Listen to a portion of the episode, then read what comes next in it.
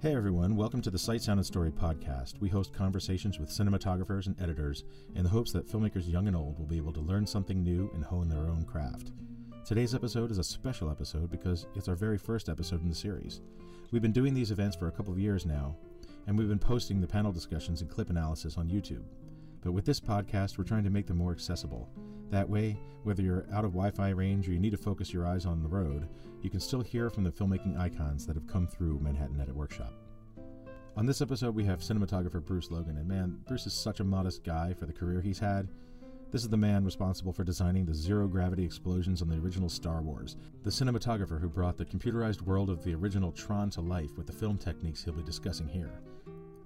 His work even features in the original Blade Runner, but I don't want to spoil that story for those of you who haven't heard it. We had Zeiss sales manager Snehal Patel talk with Bruce Logan on the panel, and that's a real treat because not only does Snehal's knowledge of lenses really help guide the discussion, but he's also a huge fan of the sci fi films Bruce worked on.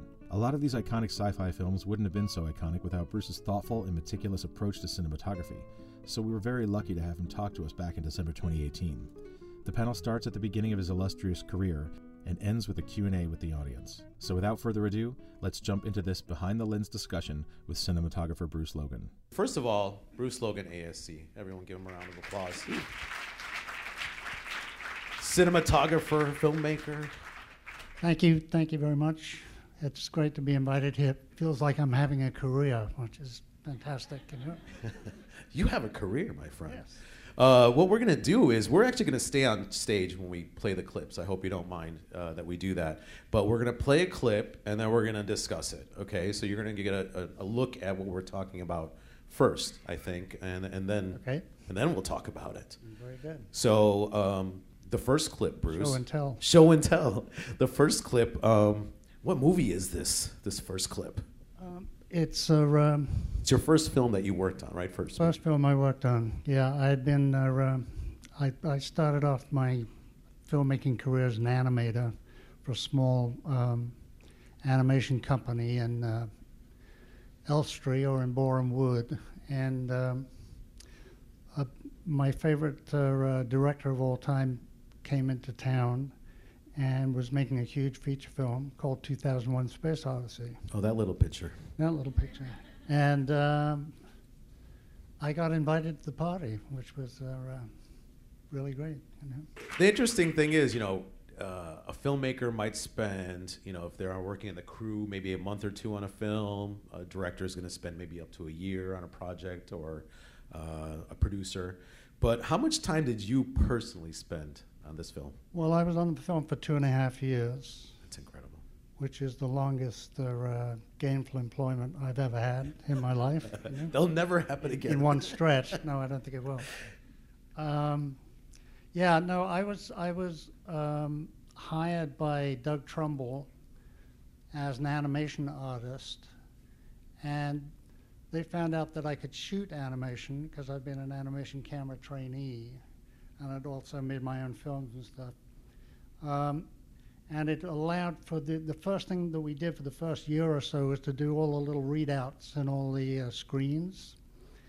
And uh, there was. You said first year. For the first year, wow. yes. So there was, a, there was a lot of material to be done, you know. And um, because there was such massive amounts of it in the animation process, you know, the animation artist will do the artwork and then they'll write a dope sheet, which tells the uh, the cameraman how to uh, how to shoot the uh, animation scenes. And so, what I was able to do for them was I would do the artwork, and then I would take my artwork under the camera, and without the without the intermediate step of writing the dope sheet, I was just able to uh, kind of wing it under the um, camera. So I was able to produce a lot of uh, a lot of material in a short period of time. Yeah, and then that made you invaluable to Doug and his team. It did. And that's why the reason you were there till the end. Um, yeah, well, I was there till, yeah, I was the last man standing, actually. um, it was um, the, the, the opening shot of the movie, the title sequence that you, well, you didn't see the whole sequence, but at the beginning the opening title is called The Occultation Shot, and we did about 36 versions of that shot before we came up with this version.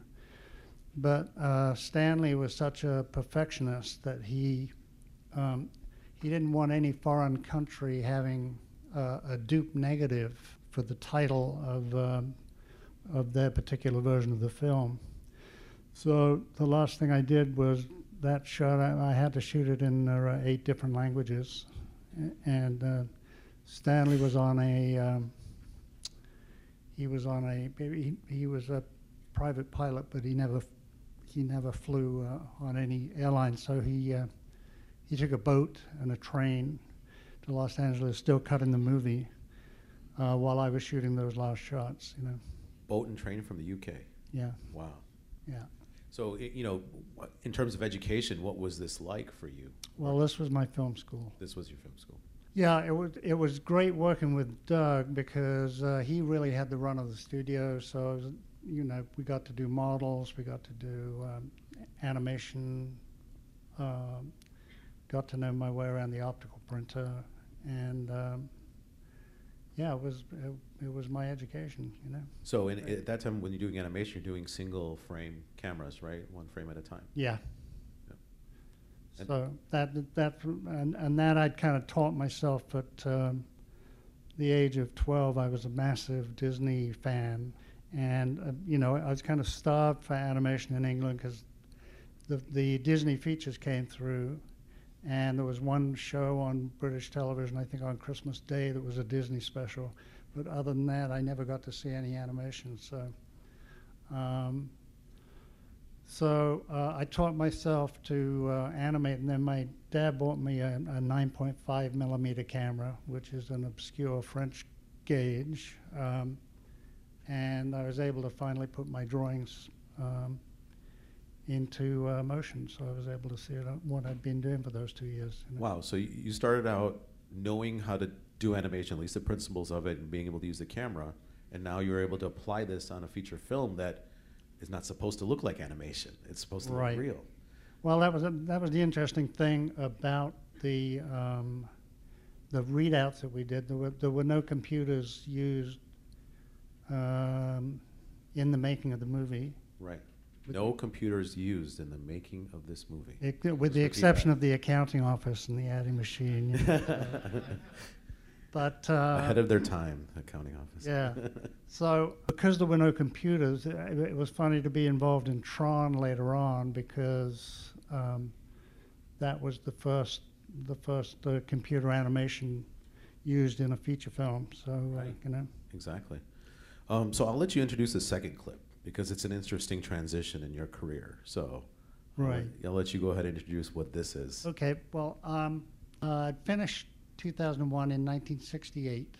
Doug Trumbull asked me to come and work on a picture called Zabriskie Point. And we went out to uh, Rosamond Dry Lake in the Mojave Desert.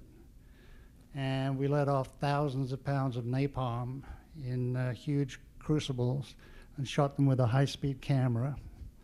And um, this was for Zabriskie Point, where at the end of the movie, the, uh, the whole world blows up. So, um, and it, it was never used uh, in the movie. 12 years later, right? 12 years later, uh, I was with, uh, I, I, I went to a screening of the film in the, uh, up in the Berkshires, and Doug told a story um, ab- about the, the, the origin of the, uh, this uh, opening scene. Let's play it. Let's you know? play it. Let's take a look. Let's see if anyone recognizes it. I'm sure you all recognize that. That was from uh, the original Blade Runner movie. Yeah. That's the opening sequence. Which I don't have on my resume, but uh, I do like to show the. you got credited for a movie 12 years before this one. I want to know how did you? That looks like a, a, a shot taken from a helicopter composited with the fire, the explosions you mentioned. Of course, if I want to do that in After Effects today, that's not that difficult. But you didn't have After Effects or a computer for this. well, I didn't put that shot together either. okay. Um, but uh, it, How did they do it? Well, it's a miniature, Mhm. and uh, the the explosions were tracked in, and uh, there were holdout mats for it, and then uh, then they were burned in. So So you shot in the desert. Now, uh, the explosions themselves, did you shoot against night? Or, yes, yeah, okay, it was so that pitch you black. yeah. It was pitch black. So then that way you can mask it. So the uh, so the explosions made their own uh, traveling mats. Know. Oh, just all included because you shot against the black sky. Well, yeah. I mean, there's some photographic negative, positive stuff that happens with it, but Right. yeah, essentially. Okay. And so then you have to shoot those as accurately and perfectly as possible, and then they would get layered on top of the shot of the, the miniature. Well, they're pretty much self-matting, so you know, we weren't that careful. You can't be too careful with explosions; uh, they just happen. They just happen, yeah. Yeah. So how were, were you surprised when you saw it in this application? Um, yeah, I had I had no idea. It was one of my favorite movies, and I had no idea my work was in the picture. You know, so Oh. And apparently, the, whoever did the credits didn't know either.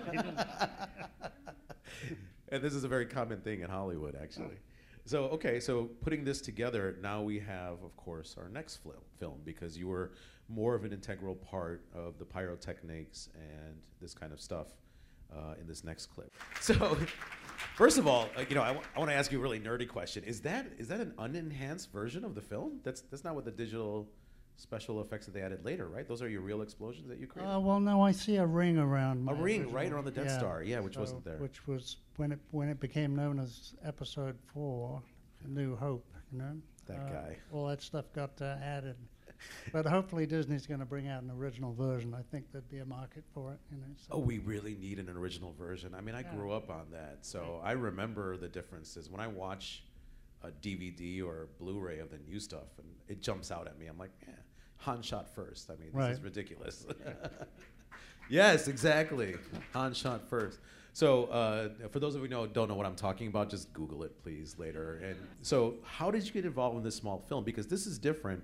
This director is not as famous and doesn't have the reputation of, of someone like Stanley Kubrick. This is a different type of project altogether. Yeah, well, uh, originally I um, interviewed to be the visual effects director on, on the movie, um, but I kind of I, I had a, a cinematography career um, shooting live action on a slew of Roger Corman movies, and uh, that seemed to be a more important direction for me to go because that's what I was trying to be as a you know full-on cinematographer. But uh, George went he went to England, and then when he came back, um, the there hadn't been one frame of uh, visual effects shot yet by ILM, and it was really because they were uh, they were creating the uh, signature um, hardware software of the motion control cameras that created the motion blur when you're shooting the models, you know. So, um, uh, so he kind of got desperate, and he, he called me called me up and said, uh, I'm, "I want you to I want you to come here and get a camera, and we're going to get some guys in some black velvet suits and some black rods, and we're going to fly these models through on black sticks in, in front of the lens, and we're going to shoot everything live action that way, you know." So of course that didn't work out, but Thank goodness. but, uh, but so um, um, my uh, my unit got turned into a little um, into a little pyrotechnic unit, and we started off on a very small stage, and basically we were trying to create zero G explosions, and the way you do that is, um, you know, because obviously when you have a uh, ex- explosion in gravity, it creates a mushroom cloud, and it doesn't look like it's in space, you know. So um, so basically, we did that by shooting directly upwards at the explosion, and the explosion would happen directly over the um, directly over the lens. So we'd have a we'd have a high-speed camera pointing straight up, and a, um chunk of plywood to protect the camera, and a hole cut out to shoot through, and a little piece of glass over it. And then we'd start letting off all these little bombs overhead, and. Um, uh, Joe Viskocil was our powder guy, who was really like the talent, you know, because Right. uh, he was mixing up all the titanium and the gas bombs and Okay. all, all this stuff, you know. Sounds dangerous. So the f- the first day we walked in on the uh, stage, I, rem- I remember he was in one of the changing rooms for, uh, um, um, which were normally to change film, but he was mixing powder in there, and there was a big, puff, big puff of smoke that came out, and his, his arms were all burned, and uh, you know, And uh, it, w- it was definitely simpler days because we got bigger and bigger with the explosions. And we ended up at Producer's Studio, um, which is opposite Paramount, on one of their biggest stages. And I had a 40 by 40 blue screen in the roof. And we were shoot, shooting it uh, lit with four arc lights. And the, the bombs came down through the middle of the, uh, the blue screen and uh, we were shooting them with uh, VistaVision camera. But um, and the bombs were kind of they had a like black powder bomb, and then there was the, you, another bag that had uh, napalm in it, and. Um, I, I, it's a hot room. It is, and I, I, I looked at some pictures of it recently, and our entire fire protection was um, our uh, key grip had a, a handheld fire extinguisher. You know. And, and that, I'm not sure that would have been adequate. And, and I do remember uh, kind of wiping some burning napalm off my arm off, after one of the explosions as I was walking away. You know, oh, of course. Simpler days, you know. Wow, that sounds like a Michael Bay movie happening behind the scenes there. So you mentioned uh, they use VistaVision cameras for yeah. these shots. Now the film itself was shot in Academy Super 35, correct? Um, anamorphic, yeah. Anamorphic, sorry. Uh, anamorphic Super 35. Yeah. So they used a 4.3 size almost frame and used as much of the film as possible, but that doesn't compare to the size of VistaVision, which is larger. No.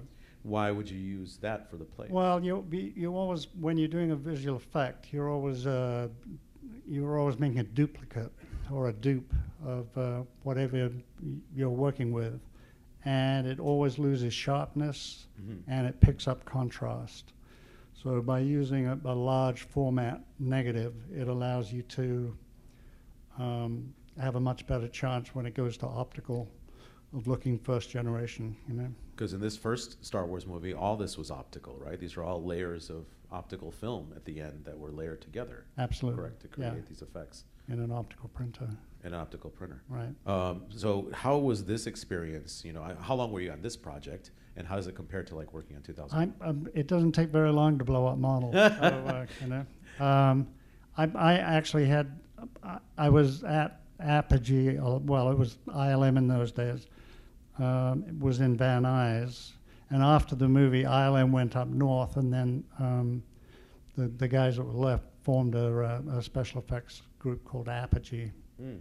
But um, I'm I'm kind of uh, a, a race car uh, buff, and so they had a machine shop. So I took my race car over there, yeah. and uh, I used to machine machine parts and do a lot of welding on the car, and uh, so I was I was like right in there like the whole time the movie was being made. Sure. But I think uh, my contribution was only like about eight weeks, you know. Gotcha.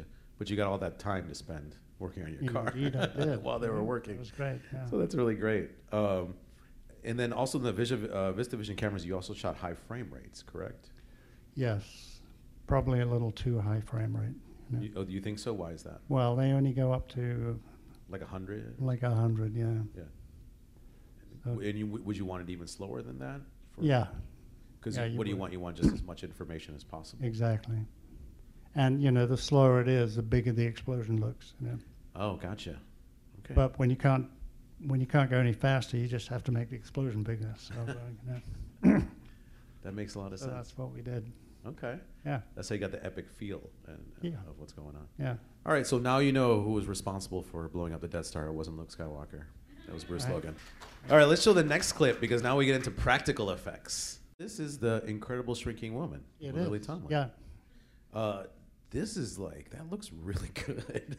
Well, it's, it, it was an interesting picture for me to do because uh, I did all the visual effects as process shots. Now, process photography is when you use a, a, a projector to project a plate, uh, either background or foreground, you know, front, front projection or rear projection.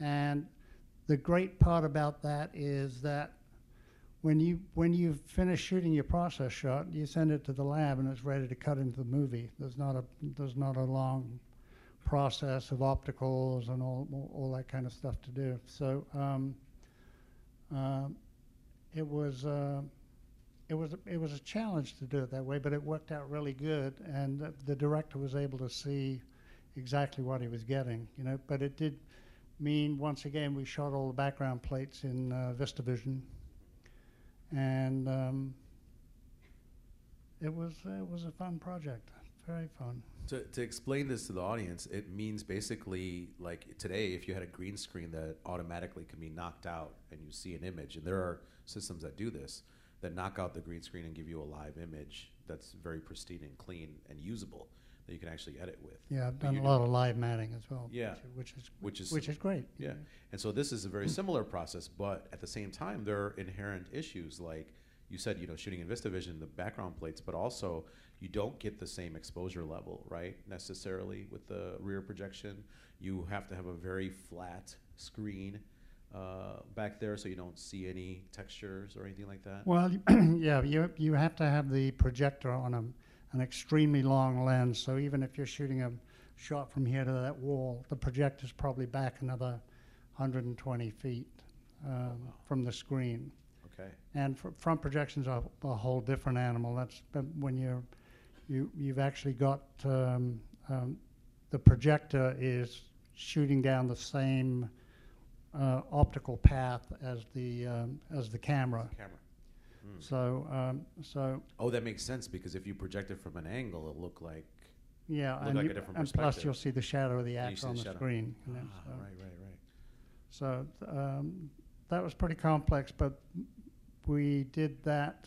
Um, you know, the, the the way we figured out which we're going to be front projection, and which we're going to be rear projection, was basically how big she was in the frame for any of these particular shots. You know. And then this is, of course, mixed with a lot of great props, really amazing production Yeah. design. You know, I mean, that stuff Fantastic looks. production design. fan- yeah. I mean, the match between the kitchen and, you know, what's going on with her at, at her small size, it's incredible. It's Yeah, and and you know, as she gets smaller and smaller through the movie, the, the you know, they did a fantastic job. Um, you know, I think there was a there was a there was an intermediate sized kitchen um, before the one where she's really small. Oh, okay. So So, that, there's like know- varying size kitchens. Too. Yeah. Okay, wonderful. And uh, one of one of the things I'd seen a a lot of uh, little people movies before, and um, I kept seeing people, you know, run from one light source into another light source into another light source, and it gave me gave gave away the effect. Right. So, what I did was build like these huge uh, 12, 12 by twelve soft lights, and snooted them so that um, you know to to make her look small, you want to make your lights Light source big. yeah, so you sc- scale everything up, and Oh, wow. it kind of it worked out. Again, we got lucky again. Well, I'd, li- I'd like to also comment on your framing, your choice of framing of the shots, especially in that sequence with the garbage disposal. You have to match the action, right? And you have to still maintain the 180 degree line, right? It still has to look correct, and it absolutely does. How did you even plan for that? Like, how do you shoot one before the other, or how does well, it work? it, it, you know, whenever you're shooting uh, effect shots, you got to storyboard it. So, um, you know, there was a long period of uh, me and Joel Schumacher sitting down with Sherm Labby, the um, the storyboard artist, and um, you know, just pl- planning out the movie really well, so all those screen directions worked. You know. Yeah. But then, uh, of course, no director likes to be uh, uh, tied down to the storyboard. So he said, just because Sherm drew it this way doesn't mean we're going to shoot it that way. You know? Can't we just reverse the angle and go from this way? And you're like, oh, it's gonna throw off everything. Yeah. That's wonderful. So the experience overall of doing that picture, Uh, fantastic. You know. and at this point in your career, you had established yourself as a working cinematographer. Um, yeah, I was working in major studio shooting a big picture, right? Great. Well, we have a Yeah. really big picture that's next, the Oh. next clip. So Okay, I think we should show that. let's do that. Yeah, let's do it. So I have to admit something to you, Bruce. This is one of my all-time favorite Oh, films good. ever. Oh. wa- I actually wanted that Tron helicopter for myself when I was younger. Well, you can have one with a little bit of scotch tape and Oh, yeah? scotch light. Yeah. Nice. I'll do that. So th- th- in this film, of course, you're the the principal cinematographer and also in charge of making decisions on how you're going to film this because this is going to be the first film, right? Like you mentioned before, that was going to integrate computer special effects into the movie. Yeah. Uh, and I and what you told me before was when you showed up, they were planning on shooting the whole movie on white, right? Yeah, they were they were going to do it in white limbo. And the problem with white limbo is that you you have to light up the whole thing whether you're using that area or not. I changed it over to do the same thing we did with the explosions. You know, um, uh, we shot we shot everything against black, which allowed us just to light up the areas that we um, that we needed to see. And you know, if it fell off, then it, black is black. You know, but the, we had an incredible amount of light because we were fighting. We were fighting. Um, we were fighting light in four ways because it was a graphic process and because they blew up every 70 millimeter frame that I shot onto a, on a Kodalith about this wide and put it under the animation camera and shot it with um, um, diffusion filters and colored gels. You know, um, everything had to be uh, everything had to be completely sharp because if it went into motion blur at all, like the little lines on the suit, the, the fine lines, if somebody moved and and there was motion blur, the line just disappeared when they made the co- the Kodalith, you know. So um, so we were fighting that because we were shooting a big negative. You got less depth of field, Right. and and um, we had to shoot a very short shutter so that there was to cut down on the motion blur. We had to have infinite focus from the you know from the nearest thing to camera to the far, farthest thing from camera. So Uh, basically, you had to close your shutter angle down. Yes. What what, de- what degrees were you using? Like 45? Um, we got as low as 22 and a half. you like know. 22 and a half. Wow. Right. So, uh, for those of you that might not know, when you close your shutter down, which is normally 180 degrees, if you close it down, the, the more you close down, the more stops of light you need. Yeah. So you go Abs and from downs. from 180 to 90. You've got to use twice the light. Twice the light. And then And from then 90 to 45, 45 twice the light. twice the light. From down to 22 and a half. You know. Four times times two, so eight times more lighting than Right. you would have used at a normal 180 degree shutter. Yeah, so I would light something, and then I'd bring the two 8Ks on either side and say, yeah, let's just just a little bit more for fill light, you know. And But- unlike the new Tron movie, the original Tron movie, the the glowing part that's on everybody, that's Right. that's drawn in later. That's not Yes. they're not glowing. No. Because you know now we can make suits glow with LED lights, but that wasn't the case. Right. So, um, yeah, it was um, it was a challenge. You know, Burbank uh, uh, Water and Power called the studio twice, and they were going to shut us down if uh, if Wow. we didn't kind of lower the, lower the heat just a little bit. You know, so. Wow. Um, but uh, yeah, the new Tron. You do, you don't like the new Tron, but I I thought it was okay. You know, not as colorful, but you know. I, I didn't I didn't like the story as much. okay. Uh, in the first movie, it's kind of like a childhood dream, you know, where you basically, you know, if you played video games like I did, because I grew up when it, the video games first started, you know, like I had an Atari 2600. So for me personally, it was like, oh yeah, this is what I imagine myself doing when I'm playing Pitfall. I'm feeling like I'm Indiana Jones and I'm jumping over stuff. We see that now in a recent movie like, uh, you know, Ready Player One, that Right. living the fantasy through the, the video game. And now, nowadays we have first player games where it's a lot easier to do that or feel that way. But back then there wasn't a mainstream film that ever took video games seriously. That's, this was the first one. No, well, the- you know, the only video games really then were. I think this was before Nintendo 64, so I think Oh, we're yeah. really only arcade games, you know, Right. Yeah. that were available. We played uh, Battlezone on set.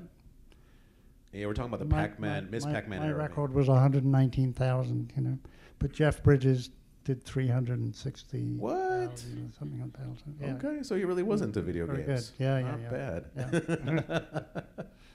Yeah. no, that, that's. I think that's why it had the impact on me personally is because of that. And then, uh, you know, listening to you talk about the technical aspect of it, it actually it's a learning lesson. Like if you are doing animation, if you are doing green screen, yeah, sometimes you do want cleaner lenses, um, you know, sharper image that you can mess with later. But you need the information, you know, and maybe you do need a higher shutter speed or lower shutter angle Right. you know, to get, to get that. So I, I think it's a, lesson for everybody. You know, even But then you've got a, you know, that, that low low shutter angles are not a very natural look. So Yeah. Very often, when you do that, you've got to put the motion blur back in, but you can do that. There's so many post production tools now. tools. you know. Yeah. You can absolutely do that now. Yeah. Interesting. All right, so let's go to the next clip for a film that you said the director asked asked you to make the VFX look purposely bad. yeah, he wanted them look really cheesy. So Make, he wanted them really cheesy. So let's see why. I think we succeeded. So that was from Airplane, if many of you recognized. So let me ask you: Were any airplanes harmed in the making of this movie? Um, no, actually, there were a lot more were harmed in Star Wars. You know. yeah. Yeah. No. Um, it was it, it was fun to do. They were uh, you know the the um once again we were shooting process photography with the plane, and I should have I should have had wires uh, uh, hanging from the plane to make it look a little worse, but. Uh, we actually did that upside down. We put the wires, we hung the plane upside down and turned the camera upside down because you're never looking for wires Yeah, when on the uh, bottom. on the bottom. You know, so Oh, it's easy to hide there. yeah. You know, this really this there is a good balance of cheesiness with professionalism, but it takes a seasoned professional to make it look like that. Well, we, try. Um, we, we do have a shorter time right now, so we're going to jump into the next clip unless you have something else to say about the No, process. that's yeah, that's is that quite all right? Yeah. All right, so we're going to show you Fear and Loathing in Las Vegas. So, Bruce, you were the uh, second unit DP, basically filming all the stunts uh, on this picture. Yeah, correct? director, cameraman. Director, director of camera for a second unit. Right. Okay. And- And, or sorry, director of photography for a second unit. Yes. Well, it was my it was my little unit, but that was that was my month in uh, month in Vegas in August. You know, fantastic time. to It's nice and cool road. then, Yeah, right? yeah. so in this one, uh, what's really nice is that you know stunts look fantastic. So obviously you had amazing stunt drivers. Yeah, we did. You you have actors that are selling it during the process trailer shots or during the car mount shots as Yeah. well. Um, you know, but the framing, uh, you know, the cars coming at the camera, uh, the choice of where you're placing the camera. Is it behind them and seeing both of them at the same time? Is it off to the side? How are you showing the police? You never show an intimate shot of the police, only like they're far away, as if you're escaping from them. Uh, how, did you storyboard this? How, do, how are your shots? No, no, we just uh, uh, Okay. uh, we just went out and shot it. You know, um, we we had kind of a restriction because uh, Terry Gilliam didn't really want to use any longer lenses than uh, his like 35 was getting to be a real telephoto to him. really? Yeah, because the movie was really made on 18 millimeter lenses. You know, Oh wow, lots of wide lenses. So- Super 35 format, right? not anamorphic. This is Right, spherical. Yeah. So, um, yeah, we just we we just uh, you know we knew what the the stunt was going to be, and we just placed the cameras where we thought it would be most effective, and uh, uh, um, great great stunt guys, and you know I I had um, I had read this book. Um, in the 60s, I, in Peter Fonda's uh, uh, uh, production office, he had this book, and I read it. So it was kind of cult- countercultural required reading, you know. Gotcha. And it, uh, so knowing like the white shark, which is the, and the red cub, they were all they were characters in the movie for me, and uh, so it was great to be 25 years later shoot, shooting those characters, you know. and, and making it come alive. You really Yeah, did make that yeah. car come alive. It, it, especially that on the air, or the on the tarmac. You know, when Right. it's falling apart. kind of feel for that baby. they really tossed it around. All right, we're, we're getting low on time, so what I'm going to do now is I'm going to turn to the audience and do some Q and A Okay. before we introduce the last clip. Okay. Yeah. Uh, so, who's got the first question in the crowd? First of all, let's can we thank Bruce for putting together all these clips and educating us today. So after you're shooting film, just in curiosity for post-production, how much time do you spend in color, and do you like coordinating with colorists and things like that to kind of get the image you want? Well, um, that's a. re- Did Did you set him up to ask? No, that? I was going to ask, but hey, Right. Right, I love okay. it. Okay. Great question. Well, um, I think that's one of the um, that's the elephant in the room for cinematographers now because um, I, for the last five years, ever, everything probably like eighty or ninety percent of it, I've colored myself, and uh, I think it's something that directors of photography need to do because so much of the control of the process has moved into um, has moved into that area. And I think if uh, if DPs don't uh, um, take control of the process, it can't really be the auteur of the image anymore. You know. Well, I'm, I, I don't collaborate because it's easy, it's just easier for me to twiddle the knobs, you know. But most DPs they'll they'll shoot something and they might they might do some on-set color correction and send those references to the um, to the editing room. But there's there's no reason that it necessarily happens, you know. So stuff gets to uh, Stefan at Company Three. He seems to do every picture there is, right? You know, and um, um, I think it's I, I, think it's a problem. I think it, but every time I talk to young DPs, they they a lot of them color color their own work. But if I mention it to like an older DP, they do, they just they they don't think any of their controllers are um, going away, but it is, you know. Hello. Hi. Um, I'm super curious about Tron now seeing it and, and the way we talked about your evolution from being a visual effects supervisor into becoming the principal DP.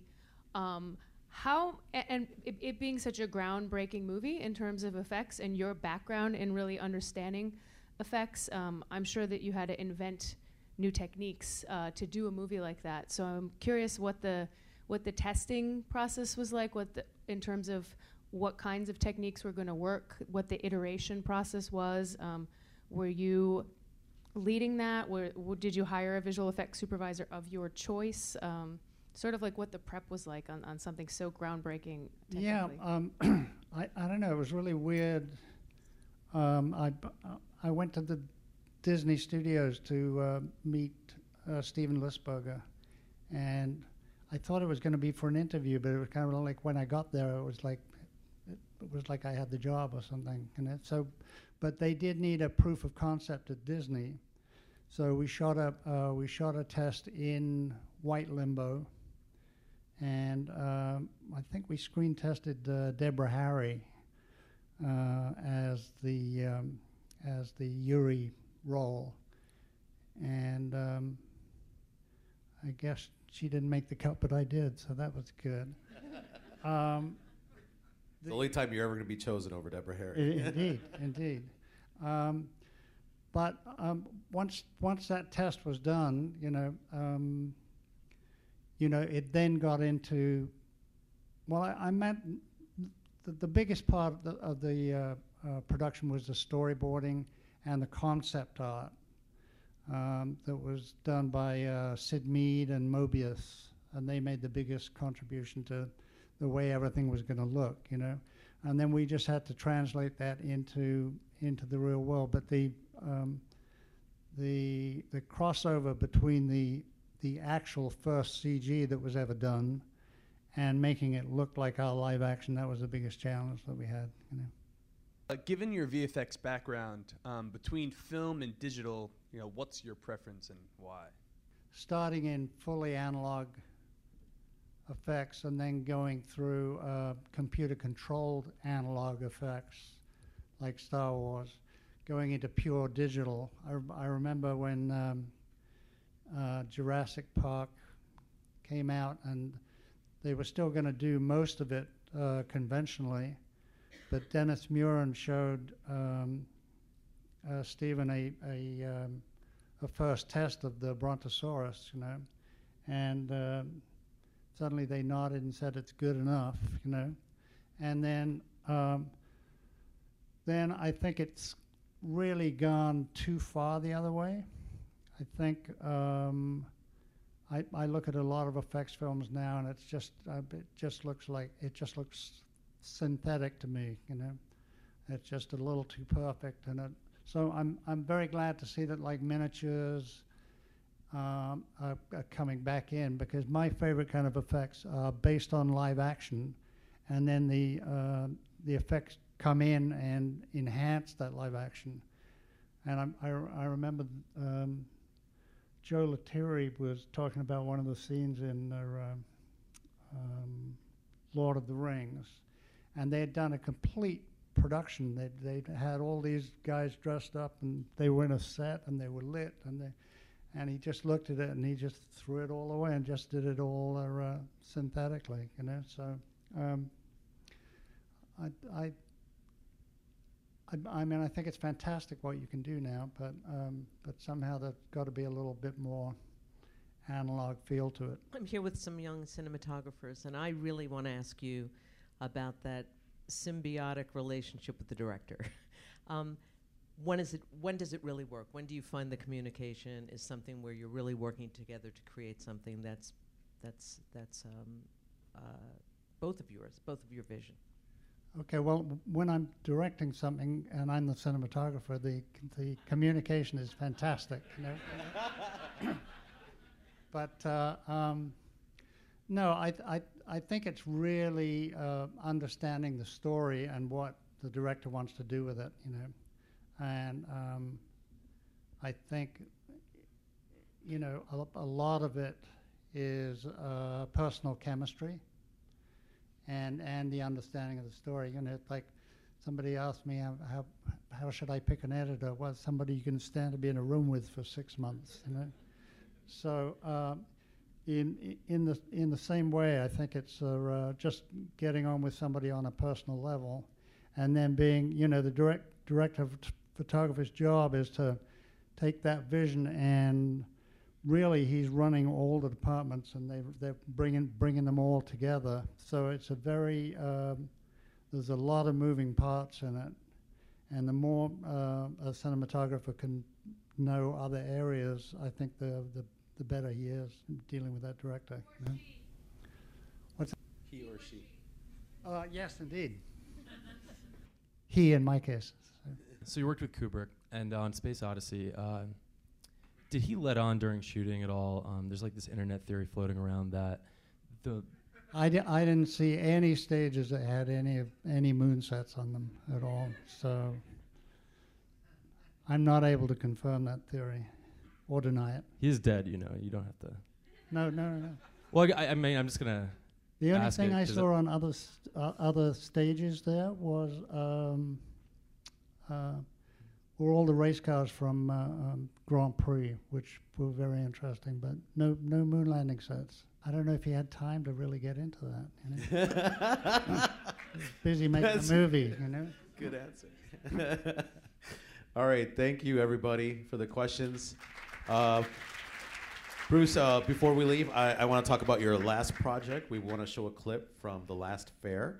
This is something you can watch on Amazon Prime currently, and you have a different role in this this picture. You're not a cinematographer in this movie, Uh, no, I did virtually everything but, but the cinematography and the acting. But right? uh, no, it was a um, it was a passion project uh, from a story that I found on a pitch website, and um, I worked on the script with the girl whose story it is, and she was um, an 11-year-old. Uh, she, she she she's actually the oldest living survivor of the particular kind of uh, muscular dystrophy that she has, and uh, it's a story. It's a story of her childhood, um, and it, it's a feature film that I uh, directed and wrote with her and um, produced and edited and colored. So uh, It's a very personal project. it is, and um,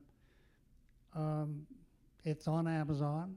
Lost Fair. If you do see it, we'd love to get a review from you because that's what that's the engine that drives my next project. So, you know. thank you.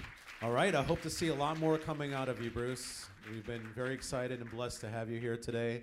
Let's give him a big round of applause. Thank you so much for coming. Hi, everybody. Thanks for listening. Since we're trying something new here with the podcast, we're really glad you tuned in today.